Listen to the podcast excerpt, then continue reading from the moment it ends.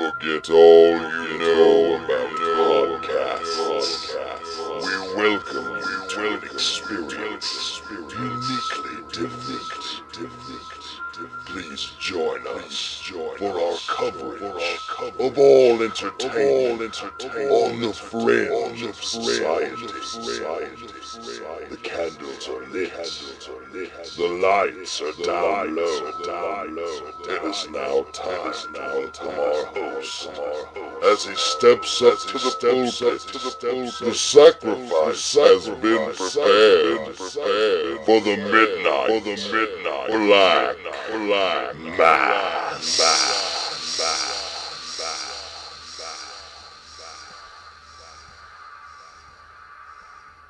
Ghastly greetings, groovy ghoulies, and welcome back to the Midnight Black Mass. I am your host, as always, the devil you know, the maniacal minister of the occult, the Reverend Dan Wilson, here for another edition of the program. Kicking things off solo, Andrew Alexander still on the mend, but he'll be back here in just a few weeks, and you'll still hear his docile tones later in the program as we discuss our favorite funny moments in professional wrestling. But you say, Rev, you're always bitching about comedy wrestling and how you don't really care for it, and it's not one of your personal preferences.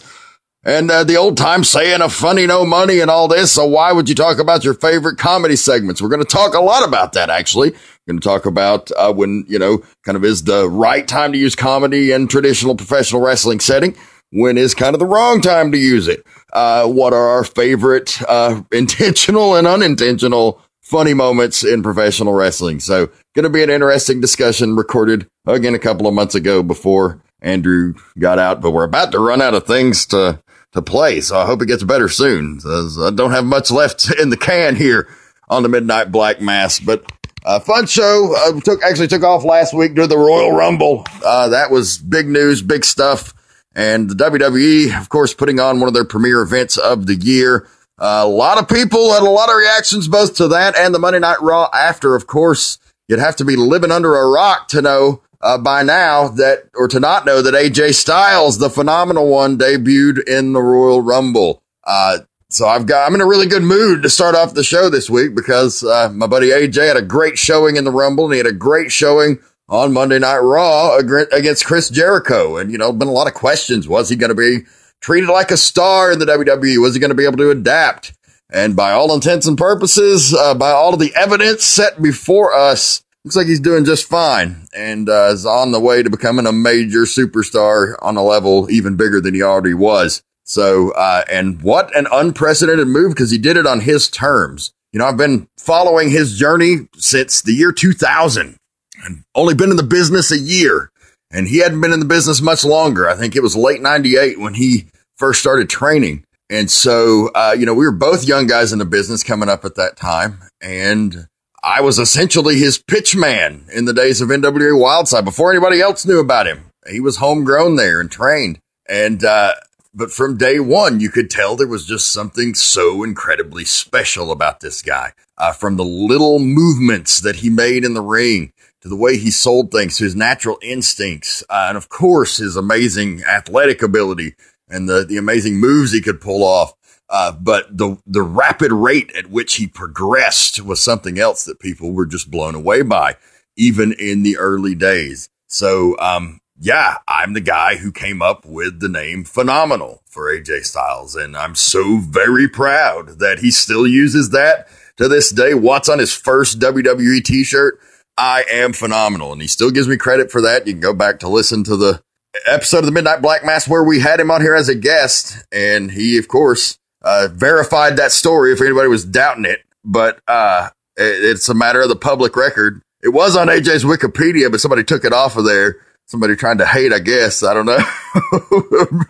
Maybe they just thought it was unnecessary. But probably you don't really get a explanation of anybody else's nickname, so why would you his? But uh, but it's cool. Like, again, just so excited for him. So very happy. Uh, and, and That, you know, I was also in the room the first time the Styles Clash was attempted in a ring in a workout session. Uh, the actual origin of the move came from somewhere else, but that is, uh, that's something that's just going to stay back here in the in, in, in the annals of secrecy. So, uh, but but yeah, I was there the first time that he attempted the move. I was the first person to call that move on television. Uh, watched his career blossom as he went to W C W, and then of course the rug pulled out from under him. He comes back. Uh, but during this whole time, my job is to push him, to pump him, to hype him as the best damn professional wrestler on the planet. And I believed it. I truly believed it in the year two thousand, and I believe it today. Uh, and a lot of that in the year two thousand was based off of the potential and what you thought he could become. Because certainly he learned a lot of things over the years, and he got so much better with time and opponents, but he always just had that it factor. And so I've been a guy who's been right there, just like his biggest cheerleader the whole time, because, you know, he makes us proud. He makes all of us down at the old N W A Wildside, N C W uh, developmental camp, so to speak, very, very proud, because he represents everything he was taught there and then some. He's always given back. He's always maintained a tremendous attitude. I could call him right now, as busy as he is, and he would be right there. And, uh, you know, like you, you can't find many people like that anywhere, much less in professional wrestling. So, you know, a quality human being of the highest fucking order, man. And uh, it's just like I, I'm marking out. I'm so fucking on cloud nine for him, man. Uh, you know, I remember there, Bill had faxed to the office when I, there was a, a time when I was Bill Barron's assistant, the, the vice president of show business entertainment, uh, the lofty position that it was. And, uh, when Bill went over his first T N A contract and, you know, they had agreed to terms, he faxed it over to the office and I had to hand deliver it to A J. So, uh, it, I, I, I shit you not when I say I have been there the entire time for this journey. And now, to see him treated like a star on his own terms. Do you understand how difficult that is in twenty sixteen for a guy with no experience as far as being a headliner in a W C W, because there was no W C W. Uh, W W E traditionally has not viewed T N A as competition. They have snubbed their nose at them. I know things have changed over the years. Of course, you see the great T N A talents like Samoa Joe, Uh, James Storm and others appearing on W W E broadcasts. So, you know, that, that stigma has gone away. But there, there was a time in the industry where it was extremely prevalent that they just ignored T N A's existence completely. But A J became a star there. And then he left and he became a star in New Japan. And so he's a guy that's shown he can draw because he's A J Styles, not because of the company he's associated with, not because of the promotional machine behind him, but because he is who he is, and that's a once-in-a-lifetime type of athlete. So, huge congratulations. I've heard the rumors. I, I talked to Bill a little bit, but I haven't really tried to bug them. You know, I know they're busy right now, so I just want to let them soak in the adulation of this moment and uh, just, yeah, just starting things off with a great, great, great piece of news there. And I enjoyed the Royal Rumble. I know it was quite a polarizing event for a lot of fans. Uh, I'm not like a diehard W W E follower, but I tell you what, I will be as long as he's on the screen. Uh, you know, and that's not a, a knock on W W E at all. They're the biggest powerhouse in the business. Uh, they're a first-class organization. They've always treated me very well in my limited dealings with them. Uh, but that that's not the point. You know, it's it's like as a guy who works in wrestling, as I've said before on the show, sometimes I just don't like to watch wrestling in my leisure time. I like to do other things. Wrestling is work still to some degree. So, uh, but with A J on there, I'm not going to miss a broadcast because, you know, as I said, I've, I've followed him all the way through these many years and he still makes me proud. And now he's, he's this worldwide superstar. It's just so incredible. Like I can't wait to talk to him about what it's like to not be able to go to the fucking grocery store, you know, like that's something that most of us just can't even comprehend. But if you're a star on that level, eventually when you go somewhere, everyone's going to know who you are. So that's crazy. And then you talk about Cornelia, Georgia, you talk about the program that went on there for many years and still continues with Why We Wrestle at the, uh, the N W A Anarchy N C W Church of Southern Wrestling Arena there in Cornelia, Georgia. Um, Not only A J Styles, but then on Monday Night Raw, you see the former Austin Creed in N W A Anarchy, now well known as Xavier Woods, as part of the New Day, in the middle of the ring, taking the people's elbow from The Rock. And then I turn on N X T, because that's one of my favorite shows. I, I do watch that every week uh, for leisure, because those guys do a hell of a job. And uh, I see the tag team champion, one half of the former new wave of N W A Anarchy, Stephen Walters, now part of Dash and Dawson. No flips, just fists, baby. Those guys are fucking awesome. And they do that super like old school tag team style. And again, another product of the system there. Those are just the guys who are there, who like went through the whole thing, and you could call and they would say, absolutely one hundred percent working there taught me the fundamentals of what I needed to know. Then there were other guys like uh, the dude from N X T, was Apollo Crews, who made just like a one shot, and Heath Slater. Like, there's a ton of guys that just came in for a cup of coffee and didn't stay. But, uh, you know, you, you have three guys there that actually went through the program and are still there on the T V, and so many more worldwide. So, you know, just again, a continuing testament to the legacy of the star making abilities of people like Bill Barron's and the awesome crew he put together that I was thankfully part of. So fuck yeah, fuck yeah, fuck yeah. So uh, I'm, I just want to start out with a happy news, because unfortunately a little bit of sad news to kick off the program. Very sorry to hear that uh, the Mongolian stomper Archie Gouldie passed away at age seventy-one due to Alzheimer's complications. Uh, if you heard our episode with the Big Wood, who's the guy that trained me and Sean Tempers and a lot of other people, um, and, you know, respected promoter now, uh, Greg Hollander. Now that he's a promoter, he's not, it doesn't go so much with the phallic reference for a name, and now goes by his real name, Greg Hollander. So he probably wants to go with the less phallic name as the promoter. So, uh, but yeah, the Big Wood uh, had said that the Mongolian stomper, Archie Gouldie, beat him worse than any man in his entire career ever beat him, that he still got a scar to this day from going against the stomper, and it was nothing but respect. He tells a great story about that when he appeared previously on the Midnight Black Mask podcast. So rest in peace, stomper. Uh, definitely one of the last wild men alive. Uh, you know, like I uh, heard Cornette talking about it on his podcast, like what, who, Abdullah the Butcher, uh, Pampero Furpo. They're about the only of the classic wild men left alive. That's what the, the rejects were always modeled after, is Tank and Iceberg certainly embody those characteristics. Like, nobody actually wants to fuck with those guys. They, you know, they, they definitely put off the vibe of maniacal ass kicker. Uh, that would whip you if you looked at him the wrong way. So,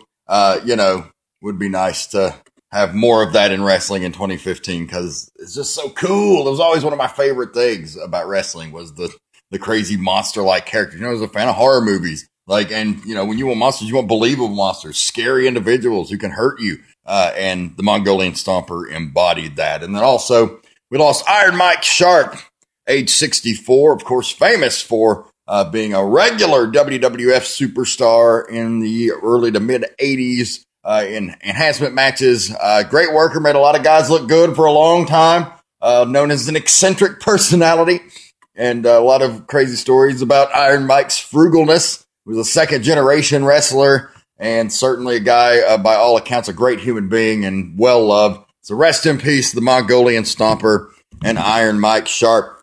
And also, in a bit of sad news, uh, Gypsy Joe, my great uncle, who is, uh, in my opinion, a wrestling legend and an all-time great. Uh, many others share that, by the way, and some don't. Uh, but he's not doing good. Not good, doing good, folks. Of course, he just celebrated his eighty-second birthday this past December. Um, he's about the same age as my grandfather, who passed away due to cancer last year about this time. And, you know, it's very interesting, because my, my grandpa is a very clean-living, like, straight-laced guy. And then you have Gypsy, who is a wrestler, so say no more, uh, especially from that, that era and time period. And he ended up outliving my grandpa, but now, unfortunately, his daughter, Janae, my cousin, tells me that he's not doing too well. Uh, he's been in and out of the hospital over the last few weeks. Um, he just got out on Tuesday and then was readmitted into the I C U uh, just uh, two days later. So uh, that of last week, it, it just ah, their prognosis ain't good at that age. Of course, you know, anything's bound to happen, but you know, uh, it still still sucks. And uh, I just hope that uh, you know, hope that uh, he hope he doesn't suffer. Hope he doesn't suffer uh, like I watched my grandpa suffer, because that was brutal and not something, not an event I would wish on my worst enemy. But so, yeah, so keep Gypsy Joe in your thoughts and your prayers if you do that kind of thing. Uh, it would be appreciated. Uh, his daughter already dealt with uh, losing her mom due to cancer a few years ago, and it was a pretty brutal scene as well. So um, not not happy to hear that, that Joe's in, in I C U and is maybe taking a bad turn. Try to keep you updated as I hear things on that. I know a lot of people, especially during the time where I was his booking agent, a lot of people would depend on me for news on Gypsy Joe and his whereabouts. Uh, so I, you know, if I'm one of those people that you count on for that, I'll I'll try to have you an update. Um, but moving along, just moving along, talk a little bit about some of the things I've been involved in lately. The matchmaking and commissioner of Empire Wrestling in Rossville, Georgia, twenty-two Austin Avenue, Rossville, Georgia, at the Empire Arena, facebook.com slash Empire Wrestling, empire wrestling dot net, and on Twitter at EmpirePW. Some quick results for the January twenty-third event. Joey, uh, Johnny Viper defeated Matt Fortune in the opening contest. Joey Lynch defeated his brother, the Maniac, in one-on-one competition. Both matches qualified those men to enter the ladder match for the Junior Heavyweight Championship at a Long Cold Winter. Gunnar Miller defeated K T Hamill. Empire champion Bobby the Butcher Hayes defeated Chris Gans in non-title action. Logan Alvey defeated Drew Delight by disqualification when Rush interfered, leading Gunnar Miller making the save. Myself, being the interim commissioner, I came in and said, no, you're not going to screw these people out of a main event. And I gave it, I made it a tag team match. So it turned into a tag match. And in said tag team match, Gunnar Miller and Logan Alvey defeated Rush and Drew Delight via pinfall. We return on January thirtieth. It'll be the last stop before Long Cold Winter on February sixth, which will be headlined by the Empire Heavyweight Champion, the Butcher Bobby Hayes, defending the title against the winner of Battle Bowl twenty sixteen, the seven-figure deal, Ace Rockwell. The Empire Tag Team Championship will be on the line, as well as Livewire Entertainment. The team of Mister Sports Entertainment and the Livewire Corey Cox will take on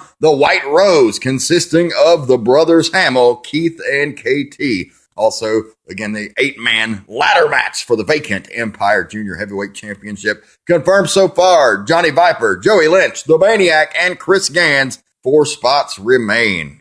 I will also be appearing back in Cornelia, Georgia, the arena that I just mentioned earlier in the program, a big homecoming on February twenty-seventh for round two of the Why We Wrestle Heavyweight Championship Tournament. The Strong Style Psycho Tank will be competing. I will be in his corner. He will be taking on the winner of the Jeter and C B Suave match to occur this weekend. So whoever wins that match, you got your work cut out for you. I promise you that.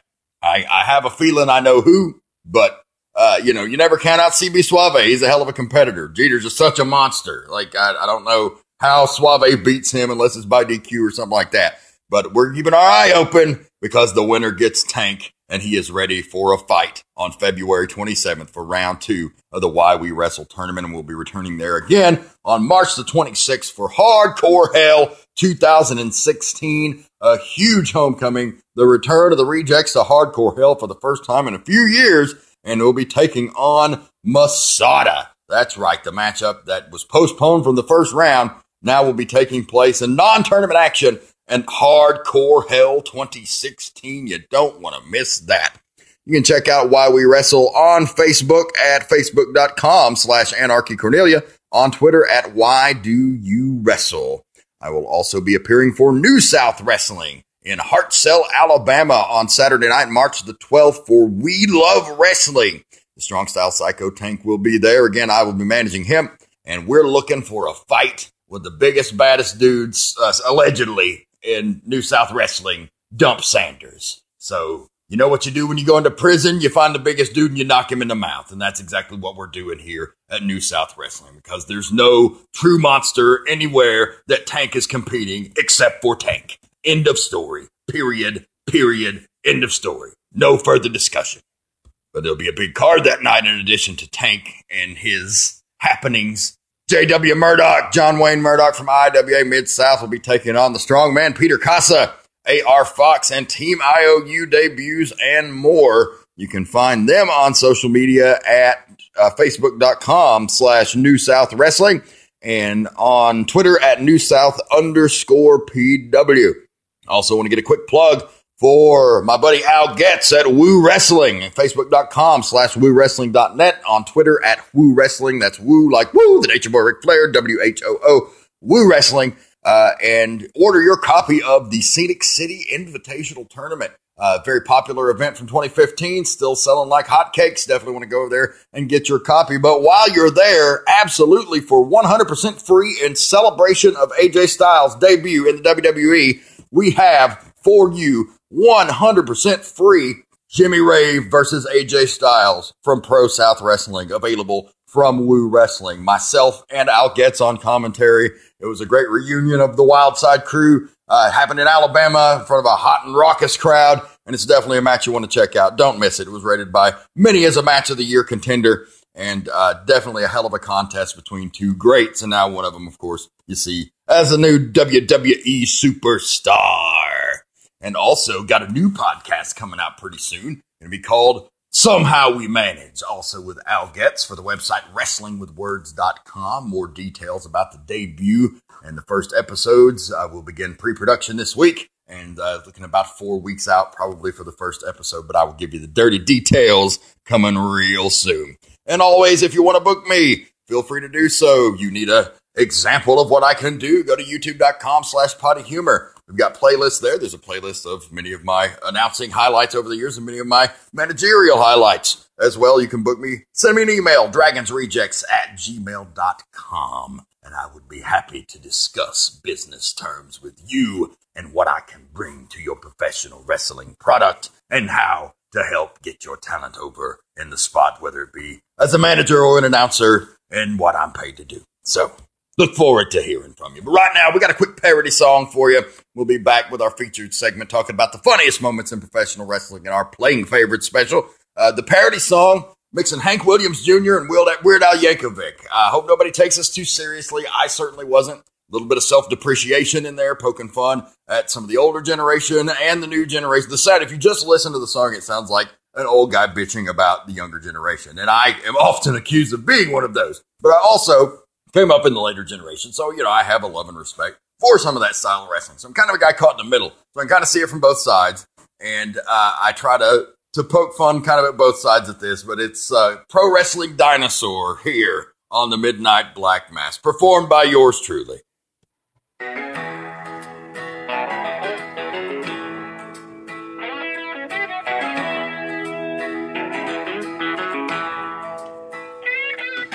Hey man, them ain't amateur sneakers, and the sure don't look like wrestling boots, and that ain't Dusty Road you're aping, and it sure ain't Gypsy, Punky, or Hoot. You're doing too many damn false finishes. Well, emotionless spot fests really don't turn me on. And we don't all get into fighting spirit. And do you happen to know any old Jackie Fargo promos? Don't you see I'm a dinosaur? I should have died out a long time before. Have pity on a dinosaur. Hand me my bag. Excuse me, man. Where's the door?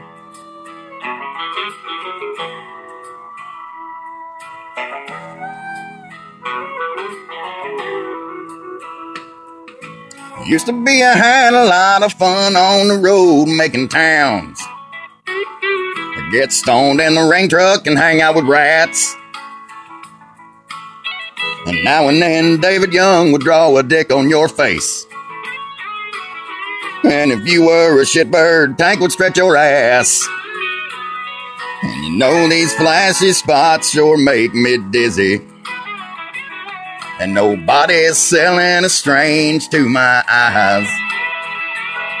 And it looks like they've turned the Omni into a hotel. And I should be leaving soon, but there's one more run in sight. Because you see, I'm a dinosaur. I should have died out a long time before. A pity on a dinosaur. Mm, give us our bags. Excuse me, Booker man, where's the door? Give us our bags. Excuse me, Booker man, where's my payoff? And the door. And we're back on the Midnight Black Mass on the Potty Humor Network. Focus on the humor here on this segment of the program. We're playing favorites once again. And this time, we're looking at, um, it's going to be part playing favorites, part just general discussion on an interesting topic, talking about comedy in wrestling. What do you think about comedy in wrestling, Andrew? I like it. I think it's got a good place, for the most part. I think so. I think so. Overall, uh, my general opinion is there there is a place for comedy in wrestling. It's typically on the lower end of the card, um, and it's used to, you know, break up the monotony of just a bunch of serious wrestling. Uh, sometimes, in the exception case and not the rule, it might work in a main event scenario, uh, and it really depends on the context, in my opinion. Um, if you're embarrassing the heel, if you're humiliating them and it's at their expense, then I think, you know, it does absolutely work in a main event type scenario. Other types of situations, it would be very circumstantial. Like, The Rock can certainly get away with it, and everybody else, not so much. Yeah, it just, uh, it really depends on the person, and it depends on the situation. I mean, sure, The Rock can pretty much clown anyone, anytime, uh, but then, you know, somebody, maybe an angle where he's getting, he gets fucked up or something, they bust him over and he, uh, open, and he gets the color. Back in the day, something like that, you know, you, you get a little more serious. And that kind of goes for for most people. But, yeah, in a, in a main event situation, you don't really – you may see – I'm not saying there's not – that wouldn't be any comedy or a comedic spot or something like that. But usually uh, it's not for the top of the card. But I, I definitely think there's always a place for it uh, as long as you're using the right people and do it in the right circumstances, which which I think most times most people do. Uh, you know, there's – There's been times where it's done with the wrong person in the wrong situation and kind of exposes a character or goes against what a character would normally be. But I think that that's a little few and far between, I believe. Yeah, I think so. And I, I think also uh, there's the incidental comedy, uh, the unplanned comedic spots that uh, oftentimes are as funny or funnier than something that was planned. And I'm uh, going to get into that because, you know, when we talk about the list, uh, the picks that we had, just of different things to talk about, um, a lot of mine were unintentional comedy, just things that happened that were just so damn funny you couldn't help but die, you know, like, uh, which is a whole different can of worms in one aspect, but in any other aspect not, um, because, you know, you still ended up with the same reaction.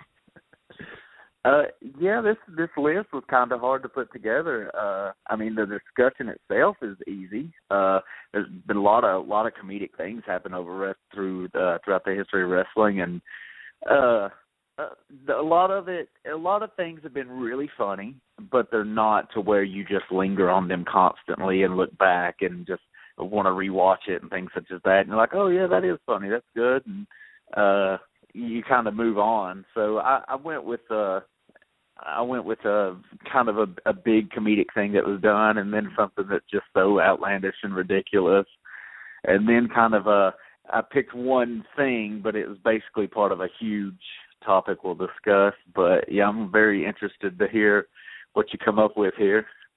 Uh, I have a few in mind. Comedy's, comedy's done a, a lot of different ways, with it be like maybe backstage vignettes and videos, or uh, you know, sometimes you get those characters that are completely co- comedic and they're they provide comedy like pretty much every time, and you know, for the majority of their career. Uh, you know, recent memory, think of like Santino Marella. He was probably, he's been the last guy for the past decade or so that's just been constant comedy. And I think he was really good at it. Like, he was so ridiculous and did some, some pretty funny stuff. And then you get guys that like aren't necessarily known for their comedy, but when I, I think of uh, William Regal, is anytime he, he's the, he's the serious technical wrestler, and he's just uh, everybody knows he's a great worker, but that guy's funny as fuck. Like, anytime I've seen him do anything comedic, it's hilarious. And then, you know, hearing him do interviews and podcasts where it turns out that that's like his biggest love, like that in wrestling is what he loves. Like the old, he grew up on the old British comedy, and which is very different, but uh, he was just such a fan of that. So like all he wanted to do was wrestle and be a comedian. So it's kind of interesting to when you find that out, but that, that dude's fucking hilarious. But, you know, there's those guys you expect it from, and then every now and then you get somebody that you don't even think of as being funny, and then you're like, wow, that's that's hilarious. Who knew they had it in them? Yeah, and, and you know, you like almost all like good heel managers are funny at some level. Um, they have to, to tread a fine line, because you become too funny, you're just out there doing a damn stand-up comedian act. Whereas, uh, you know, if if you inter, intersperse just enough humor into the discussion, into the promo, uh, you know, you can have people laugh at you and also think you're an asshole. Uh, you, you know, so that's that's something that happens, but you gotta gotta walk that line. Uh, but there's a lot of my favorite, like Jim Cornette's face going into the birthday cake never gets old. Like, it's silly. It's like the way he sells it and flails around. I'll tell you one. Another didn't make my list, but um, actually, no, I'm replacing something on my list, and it's going to be my number three. So um, we actually can go ahead and get into the countdown if you want to, speaking of that. Okay, well, what's your number three? My number three, greatest comedic spot of all time. N W A Wildside, two thousand two. two thousand one, I'm sorry. Um, the feud was... All that Adam Jacobs against Onyx for the television championship. And Jeff G. Bailey was the slimy attorney, manager of Adam Jacobs, and also at the time the C E O of Wildside, uh, after a, a match had happened where the company was at stake and he ended up winning. So, um, so Bailey was... In, six, he must have been pulling in six figures as C E O of that company. I'm, I'm sure.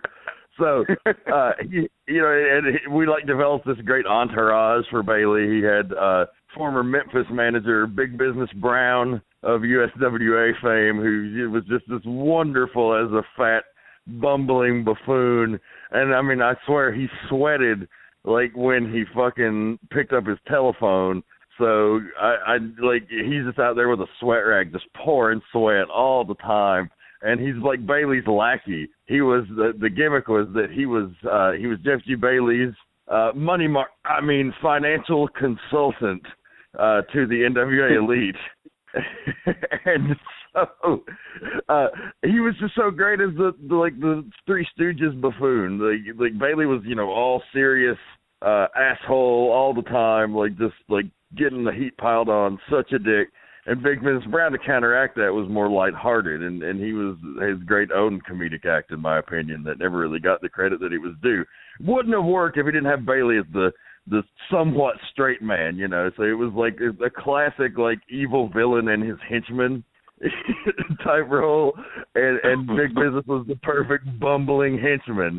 And, you know, every time somebody, like, fucking pissed off Big Biz, or we did some shit where uh, White Trash stunk up the shitter one time and fucking came out of there, and Big Business was trying to go in there, and he uh, was cussing at him, telling him he's going, wait till the Chancellor hears about this. Fucking runs off. But anyway, I- I'm veering way off topic. So just to, to give you an idea of the entourage Bailey had going on. So he had a, a bumbling buffoon. He had the whole N W A elite, which was like suicidal tendencies. It was uh, Paris and John Phoenix and Adam Jacobs and Jason Cross and Abyss, like all in his stable at the time. So, you know, they were running roughshod over everybody. Um, Onyx had just defeated Adam Jacobs after a long feud for the Wildside Television Championship. Well, Onyx was, you know, if, if anybody's not familiar with Wildside that's listening to this, He was a big, jacked-up black dude. He, he was uh, he was not very tall. He was a pretty short guy, but he was as wide as a freight train. And uh, it just ripped to shreds, like like stupid amount of muscle on this dude's frame. Uh, and, you know, he was like a great power wrestler cruiserweight. Uh, think Apollo Crews, like, before his time. He maybe wasn't, like, as agile, but he could do a lot of shit. Like, Onyx was pretty good in his day. Uh, he got so big at some point he was almost immobile, and his wrestling style changed a lot. You know, he just kept putting on the muscle. Uh, but it, anyway, he was a hugely popular babyface. So they, he beats Adam Jacobs for the T V title, and Bailey, in protest, says that there's no way he's clearly and cleanly defeated Adam Jacobs because he was using performance-enhancing drugs.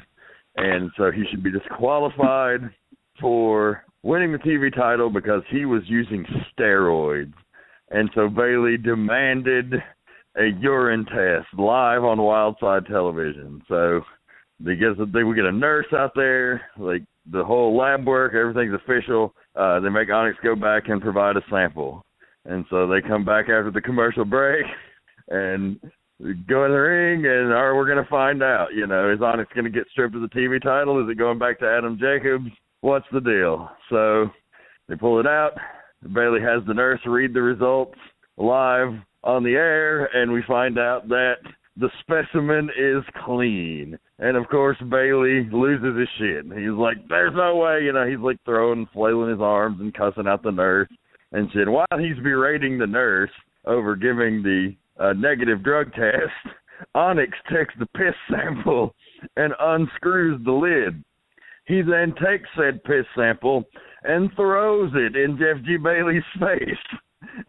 And Bailey takes the huge bump as if he just got hit with the fucking lariat from Stan Hansen off of the piss. And he's rolling around on the ground screaming, "It's urine! It's urine! My eyes!" And, of course, the crowd goes fucking nuts. Everybody bails from the ring. Bailey pitches the most epic temper tantrum. People are going fucking ape shit, throwing babies in the air, and like the the most serious like asshole manager that never did a comedy spot of any kind is laying in a puddle of his opponent's piss in the middle of the ring. And Andrew Thomas, uh, now a T N A video crew man, uh, who's one of the, the chief editors up there still, I do believe. Uh, he was the Wildside video editor, and he did a great piece as we came. A uh, little bumper going into commercial break after the segment. He slowed it down, and he played Gigi Allen's Pissing on Tolstoy, which, if you're not familiar with that song, goes, "I want to piss on you, I want to piss on you, I want to piss on you, I want to piss on you." And so he plays that in the background, and it's the slow-motion shot of the piss just covering Jeff's face.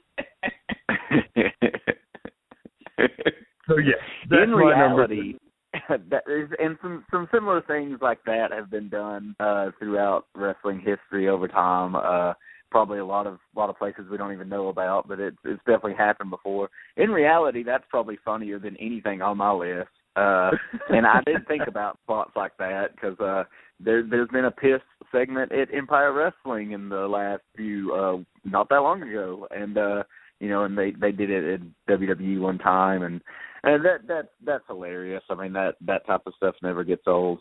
But uh, my number three, I went with something big like.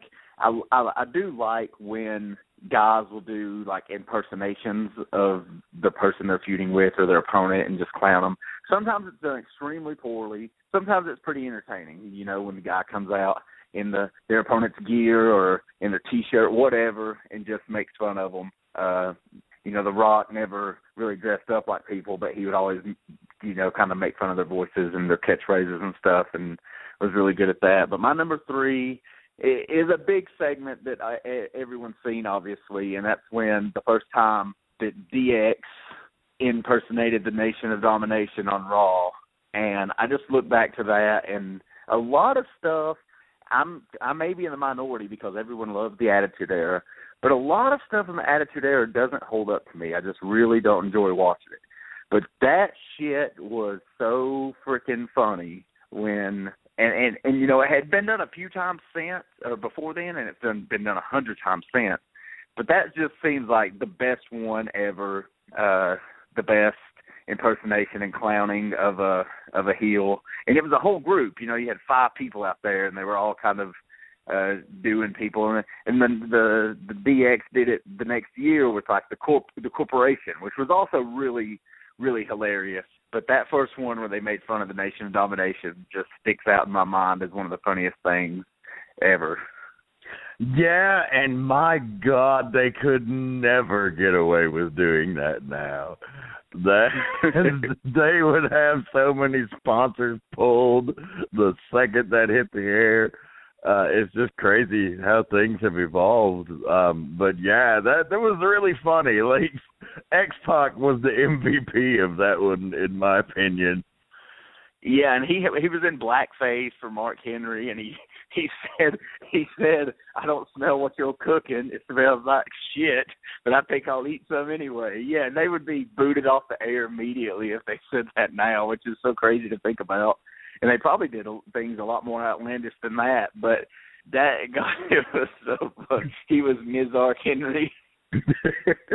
I always thought uh, I always thought Road Dogg kind of had the easiest easiest part, but was kind of the, the M V P when he just kept doing D-Lo and repeating everything The Rock said and, like, bobbling his head everywhere. It, it was so easy, but it was hilarious. And Billy Gunn did absolutely nothing as the Godfather. he's yeah. just like, and China he's just like, well, there. I don't have to do shit, so cool. Yeah, and I know when they, I know when they redid it. Uh, I think China did the Big Boss Man, and she got out the baton and she did this little routine where she threw it around and shit, uh, getting hit, her in on the act a little bit the second time, but. That that first one, it, it holds up, and the the W W E, W W F, whatever, from that point till now, they've done a lot of comedic stuff. It's just you roll your eyes at, and you're like, oh, my God, this is so bad. And it's sometimes they do it with the wrong person, or they just make people look really foolish. But they, they've done, they've definitely done a lot over the years that has, has been well done and really came across as, you know, served its purpose and was what it was and was really funny. And that was that was definitely probably the biggest one. Right on. Well, my number two, tough one. I had a few here on the list that would make the cut, so it's hard to kind of narrow them down. But um, I'm actually going to go with Hulk Hogan in the Dungeon of Doom. When he's exploring the dungeon and the water is pouring down from a waterfall, and he sticks his hand in, and he fervently lets the audience know, it's not hot. It's not hot. Right. That's definitely, I'm, I'm assuming that was one of your accidentally funny ones. Uh, yes, of course. Yeah, like, I don't think it was intentional, but it, like, the first time I saw it, I laughed my balls off. And every time since, I laugh my balls off. It's just like, fucking hysterical. Like, how the hell, how was someone not on that set or doing video editing, how was someone not there that heard him do that and didn't say, uh, excuse me, we need to redo that because it, it, it's not supposed to be hot. Like, you shouldn't freak out that it's not hot. Like, it's not hot. I mean, but and that that is the best line. That is definitely the best line and the funniest part of that. But that whole fucking situation is funny. But when he comes in, he busts into the dungeon, and he looks up, and he goes, what's he say? What is this? Where am I? There's no Hulkamaniacs here. Yeah, that whole segment goes in there. Um, he's there's no, running there's through no the woods. Hulkamaniacs here. Oh, fuck. That shit was just so ridiculous. Like, like, there's so many questions I have. Like, why wasn't it hot? And why did he care that it wasn't hot? Was it supposed to be hot? Was that what shocked him? Was it supposed to be cold? Like, I don't fucking understand what prompts the reaction of, it's not hot. You could, I think you could take like a, you could make a video montage of Hulk Hogan's greatest hits and make one of his greatest misses, and they would be the same same amount of time. They would be the same length. There's no Hulkamaniacs here. Hulkamaniacs are always found in dungeons, random strange-ass dungeons. That's a that's a great pick. That that could be number one on the list for sure. Oh yeah, it almost was. Oh, I mean, I didn't know we were going to go shit-tacular comedy because that probably would have been I my told number you, one. But it I could be unintentional. Okay, my number two. I, I, I'm going to pinpoint one thing that just always sticks out in my mind, and I can't remember. I can't remember specific lines, but like if I watch. If I watch this guy, if I watch old matches he's do, doing commentary, the lines will come back to me like right before he says them, and I'm like, God, he's so fucking great. But Bobby the Brain Heenan is like, he's probably the funniest guy ever, ever. Yes. Like he could be, Without he could doubt. be really serious. He could be really serious, and he's so good at that. But when he was doing commentary and things such as that, with it doesn't matter really who it was, with Gorilla Monsoon, with Mean Gene Okerlund, with, you know, with all these guys, especially when he would do commentary with Rowdy Roddy Piper. This, oh, God, it was just always, it was so good. It was so entertaining, so funny, so classic, still telling stories, but there would always be just these lines. But my, my specific thing I'm going to, and there's a lot to pick from, but this just, I just always remember this, and people listening will have to find it and go back and watch. And I'm not saying you're going to fall on the ground laughing and it's not so hilarious, like it's not hot that you'll piss yourself, but on those old, and I'm sure you remember the old W W F Coliseum videos where they would have these ridiculous video like features of various wrestlers doing various things. Oh, on yeah. one, I'm I'm pretty sure it was on a, a video called Rampage ninety-one. Bobby Heenan and Mean Gene Okerlund went to play golf, and they're just going around talking, like, in between matches, uh, shooting a game of golf, and Bobby Heenan is just so on. He's dressed so ridiculous, and, and they play so well off each other. And I know that Bobby Heenan and Gorilla Monsoon are kind of the, the known duo from back in the day, and they were great, but Gene Okerlund just, I don't think he gets the credit for being so fucking entertaining in those spots. And they're just doing shit, and Bobby Heenan's so bad, and he distracts Gene Okerlund, and he picks up the ball and throws it, and just just simple shit like that, but it was just so great, and I could I could just watch that, that type of stuff all day from him. I remember, I think I think SummerSlam ninety-one, he's commentating with Roddy Piper, and they're saying something, and he says, he says, He said, Roddy, I heard a rumor once that you came home from school and found out that your parents ran away from home. and, and I just always thought that was such a great line. And, of course, Piper would, like, start to jump down his throat, and he would always backpedal. And uh, he, he, could watch the Royal Rumble ninety-two when he's doing the commentary during that whole match with Gorilla Monsoon. And it's, it's so good. Like, it, it adds to that match so much. And that guy's just... He, he's got to be. He's got to be the, the most the most entertaining character ever. Yeah, that, like he had the comedic timing of a famous stand-up comedian. Uh, like he was just so good beyond wrestling. He was too good for wrestling.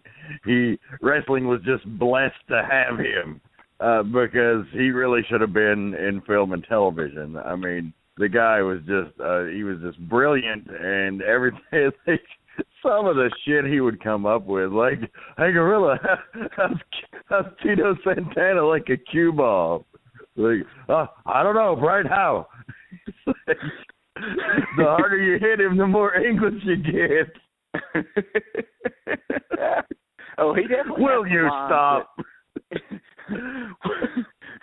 Would you please? I'm going to have security escort you out of here.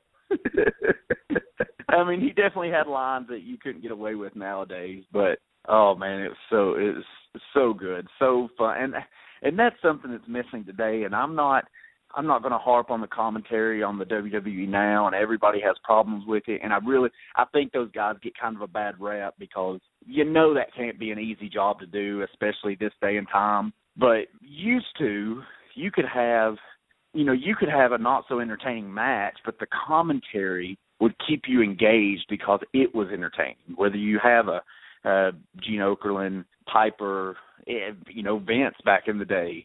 Uh, Jesse Ventura was great. You know, uh, they kind of had a real hot streak there for a while of just having, you know, first-class commentary, and that's just because it's just kind of missing nowadays. It's definitely not the same. It's not, it's not as good as it used to be. Yeah, ain't that the truth? Ain't that the truth? Well, I was going to kind of talk about Heenan a little bit in a similar capacity for my number one, too, so um, that's actually cool that you did that, um, because I can now add another unintentionally hilarious moment, and it has to be worth discussing. Ladies and gentlemen, I'm talking about the Shockmaster. Who is the Shockmaster, may you ask, if you did not know? Well, if you were a fan of the W W F in the early nineties, you probably remember a very popular babyface character named Tugboat. A lot of smart wrestling fans like to shit on Tugboat now. But trust me, if it was nineteen ninety-one, you'd have been tooting that fucking horn just like everybody else, Pally, uh, because he might not have been fast or whatever, but people loved that motherfucker at the time. And then he turned heel in Hulk Hogan, and they didn't love him so much no more. And he became Typhoon uh, and had a great tag team run with Earthquake as the Natural Disasters, and ended up turning back babyface and having a little run there before leaving the company. Uh, and then, of course, he goes over to W C W, so he's going to debut in a new role there as the Shockmaster. Uh, I'm not sure whose creation it was. Um, some say Dusty, some say Ole. I'm not really sure, but it's Tugboat in uh, like basically like a denim outfit, like a d- denim pants and a denim jacket and uh, like some cut-off sleeves. And uh, the sparkly Stormtrooper helmet, and he was going to debut on Flair for the Gold by crashing through the wall and making a thunderous entrance and uh, scaring off the evil Sid Vicious, uh, who was out there talking some mad shit. And uh, so here comes the segment. Boom, the wall breaks open. Here comes the Shockmaster. Well, he trips over the fucking wall and falls face first right on his mouth. And the fucking helmet goes fucking falling off. And the British Bulldog, Davey Boy Smith, who was on the show there, uh, standing over in the corner just laughing his fucking ass off. And you can audibly hear him. He's like, oh, oh, it's fucking ass. Oh.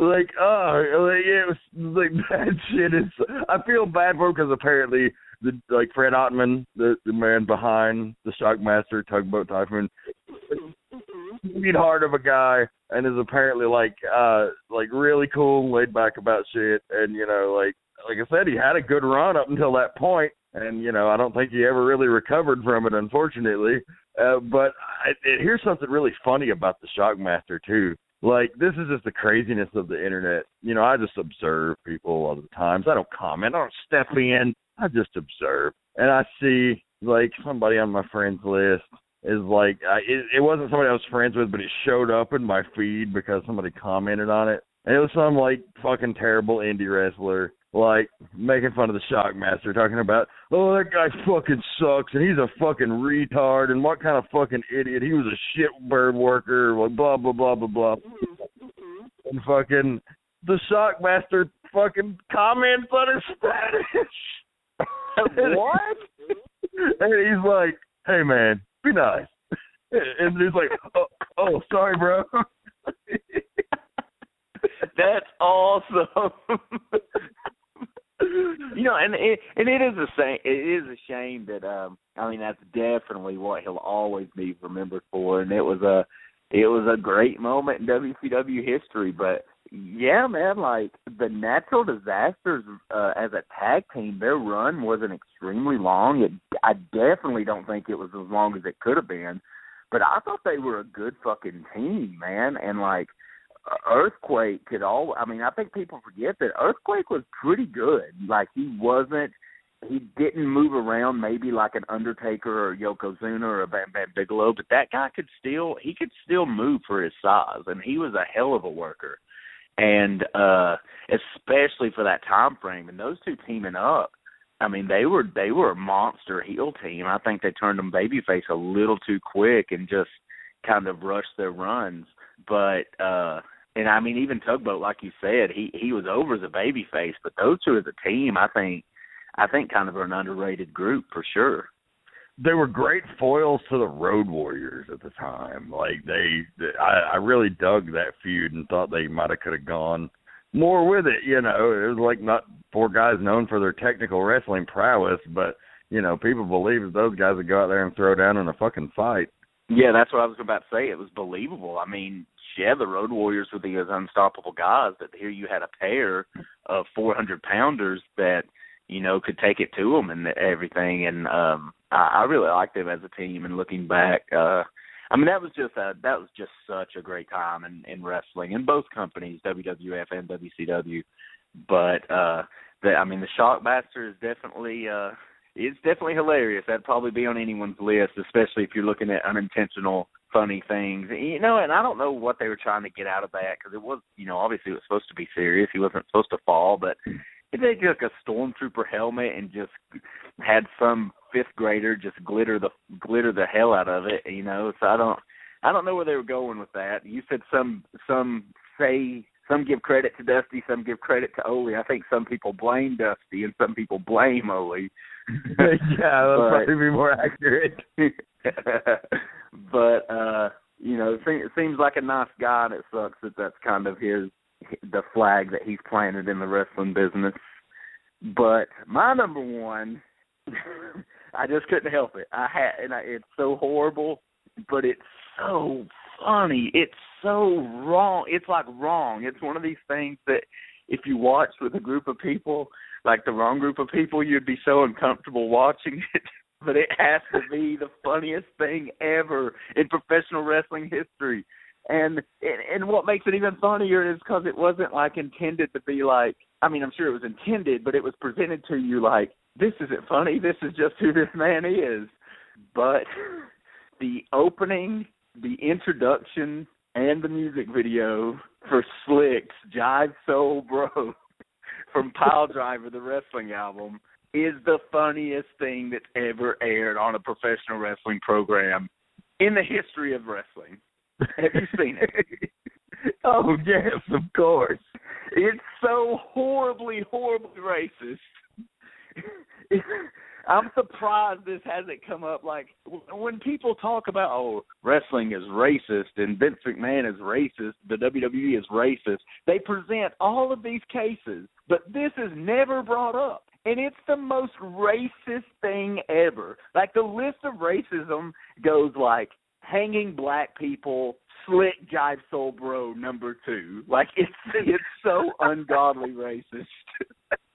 But it's hilarious. You can't help but laugh. The introduction, and he's in like a K F C, and the camera catches him and goes, man, can't you just leave a brother in peace? Can't you see that I'm trying to eat my yard bird? And it all goes downhill from there. And then the video itself plays, and that song is awesome, and it's like the greatest entrance theme ever. And I believe it, wasn't it on your list of uh, favorites of entrance themes? I believe it was. Oh, fuck yeah, it was. I love that fucking song. Yeah, that song's great. The video's great, and then it comes back, and he tries to dip out without paying his yard for his yard bird, and the manager catches him. It's awesome. If, if people listening have not seen that, you have to YouTube it right now and hope that you can find it in its entirety, because it's, it's so hilarious. But it's awful. It'll make you feel like a, a bad person for laughing at it, but you will laugh. Yeah, I mean, the absurdity alone is what's hilarious about it, like that they had the balls to, even in like nineteen eighty-eight, to put something like that out there on the fucking television, like, God damn, that's some balls. That's some real balls, because that shit belongs in a fucking, like, uh, uh, like Al Jolson fucking blackface routine, you know, like it, it's it's on that level. Yeah, I mean, Slick, you know, he just he went along with it. He wasn't complaining. He wasn't having any any disputes, and he nailed it. And uh, I, in my opinion, I, I think we've talked about this a little bit, but I think, I mean. Is there a more underrated manager than Slick? Not in my mind, because all the great managers, I th- I feel that they get their due. Like, you know, there's some that aren't taught, you know, a Gary Hart isn't thrown into the conversation with Jim Cornette and Bobby Heenan and Paul Heyman as much as he should be. But, you know, people still know how good he was. I just think Slick was so, so good, and he doesn't get the credit that he deserves. He's, he's not brought up, you know, one one-hundredth as all these other guys. And he was so well, funny and... He, and he had good talent. Like, you know, he managed a string of, of pretty good talent there for a while. He was good. Um, I, I, I've often asked that question as well, and I think if you really break it down, like his content wasn't necessarily to the level of those other guys. I mean, he could still get that heat like no other at the time. Uh, but I think his promo content was kind of like basic shticky, like it wasn't nearly as clever as a Heenan. Uh, but I, I'd say, I mean, and you know, probably manager sacrilege. But as far as his W W F run goes, it was uh, his content was of a higher grade than Jimmy Hart's. Uh, I mean, yeah, I mean. That's tough to say because Jimmy Hart was just around a long time, and he had a very he had a great look, a unique presence and character. Uh, and yeah, he and was, he got and he that awesome. heat, and he didn't have to do nothing special. Like he didn't have to, to like have a bunch of like long, flowery, great promos. It wasn't what his gimmick called for. But you know, if you're just grading on the content of interviews, Slicks would have been superior to Jimmy's in the Fed. Now you take Memphis into consideration; it's a whole other ball game. But uh, you know, in, in W W F. Jimmy Hart was like a very specific character. Yeah, yeah, and I and I think I think people that kind of know will understand what we're what we're saying there, and I, I kind of agree with you there. Uh, and, and I don't I don't think I'm not saying Slick should be in the topic with these guys. I'm just saying when you start listing the great managers, people's just going to go through a long list of people, and I just don't think. I just I, I just don't think there's anybody that's going to bring him up. And uh, he, he, after after those after those big those heavy hitters, those those guys we mentioned, and J J Dillon, and uh, you know uh, even a Paul Bearer slash uh, Percy Pringle, you know the long list of guys. I think I think once you get out of that that top rung, Slick's got to be like right there. Uh, even is though Slick his run maybe alive? Is who? Is Slick still alive? Uh, I believe so. To the best of my knowledge. Hmm. To track him down. Track him down. Anyway, get him continue. On, get him on the black mass. Be like, we got the black, the black masses tonight because we got the Doctor of Style Flick. I mean, he's not doing, like, any wrestling-related anything if he is, so I don't know. But be be interested to see. Like, I've never really heard him speak much on his run or being in the business. I've heard various rumors of his relationship in the business. I've heard that he is Ernie Ladd's son, and I've heard also that he was Junkyard Dog's son, so I'm not really sure. I don't, I've not really done the investigation to know. Wow, I've never heard that. That's that's interesting. That's a quite He's, he's definitely somebody like related to somebody else in wrestling. That I know, and, and but it, are as you to sure, who... Are you sure you're not saying that because you feel he looks like every other black man in the business? No, I mean, my God, Ernie Ladd and Junkyard Dog don't even look like the same dude. Are you sure you're saying that because you think surely he had to have a relative get him in the business because the African-American man doesn't belong in the business? Because you told me that in private. The fuck I am. Uh, no, no, no. Like, uh, it, it, fucking, it's the wrestling business, motherfucker. Everybody's got a relative that gets them in. That's very true. Look at three well, quarters that, that of the W W E roster. Well, that that would be worth some research, but I've I've never heard that. That's very interesting. But I mean, I'm not saying it couldn't be true. Have to look at the age and timeline, and uh, unfortunately, can't confirm with those guys because they're no longer with us. But yeah, so, so we gotta we gotta track down the the Slickster because he's a good man, and he's the winner of the the funniest thing to ever happen in wrestling award. Well, you know, I, I think the last I heard, he has actually moved on into the ministry, so the chances of getting him on the black mass are probably slim to none. We'll clean it up. I mean, I mean, who who leaves the wrestling business and goes to the ministry? No one does that. Right on. Right on. Well, uh, as far as comedy and wrestling, good discussion. Uh, bottom line, I definitely think it has its place. Uh, I think the general adage of funny no money holds true for your main event type stuff, but it's all circumstantial. There are certain guys that can pull it off. There are certain scenarios that call for it, and there are certain scenarios that do not. Yeah, and if you're going to have every match on the card be a blood feud, and everybody's fighting over something extremely personal, and it's a real heated rivalry, eventually you're going to run out of those stories to tell, and you're going to, you know, somewhere on the card, some feud is not going to be looked at as legitimate and as serious as maybe the top one. So not everything can be, oh, you fucking, you tried to kill my wife and fuck her dead corpse, now I'm coming for blood, I'm coming for your head. Not every feud can be that. There has to be some that, oh, you shit in my shoe, now I'm coming after you, I'm going to whip your ass. Like, uh, some, something for everybody. So uh, it's definitely got a good place on any card in my book. Fair enough, fair enough. Well, I suppose that's going to wrap up the program. Um, I could talk a lot about comedy segments, but we only got a couple minutes left. I'm trying to think if there was anything else right before we sign off here that I just, as far as favorite comedy segments, and maybe didn't make my list that I wanted to, to briefly talk about. Um, of course, you know, talked about the Shockmaster, talked about It's Not Hot, talked about Jeff G. Bailey. I mean, if we're talking about if, if we're talking about stuff that's kind of blown up on the internet, the Bret Hart promo about El Dandy is is pretty. It, it's pretty fucking funny. That's pretty good. Um, Who are you to doubt El Dandy? He's a high flyer of the highest magnitude. Uh, and, he shows, and he gets, and one, at one point when Oakland cuts him off, he has this smirk on his face like, what the fuck am I doing here? Like this company, like there's probably no one else in the room filming that promo. And he's like, it'll air. Yeah, he's like, nobody's going to watch this. It'll fucking air. I promise. A lot of great ones in little promo segments. Um, just real quick because we're about to get cut off. But um, do yourself a favor if you haven't seen Sid with the fucking uh, fuck up on live T V. Uh, where he asked Jim Ross, uh, can we do this over? And he goes, buddy, we're live. We're live, pal. But in Sid's defense, He he takes it and he just keeps on going. Like he doesn't he doesn't flip out. It could have been much worse, but yes, that's that's a pretty funny funny shot too. God, and we don't even have enough time to discuss Scott Steiner. If you go back and watch some of his promos, good God Almighty! I'm talking Big Papa Pump days. Whew, that that's pretty hilarious in its own right. Samoa Joe, this is a muscle. You ain't got one because you're a fat ass. Oh, my God. Well, that's all, folks. Keep on putting the gunner, one fist in the goal. This is the rant for Andrew Alexander.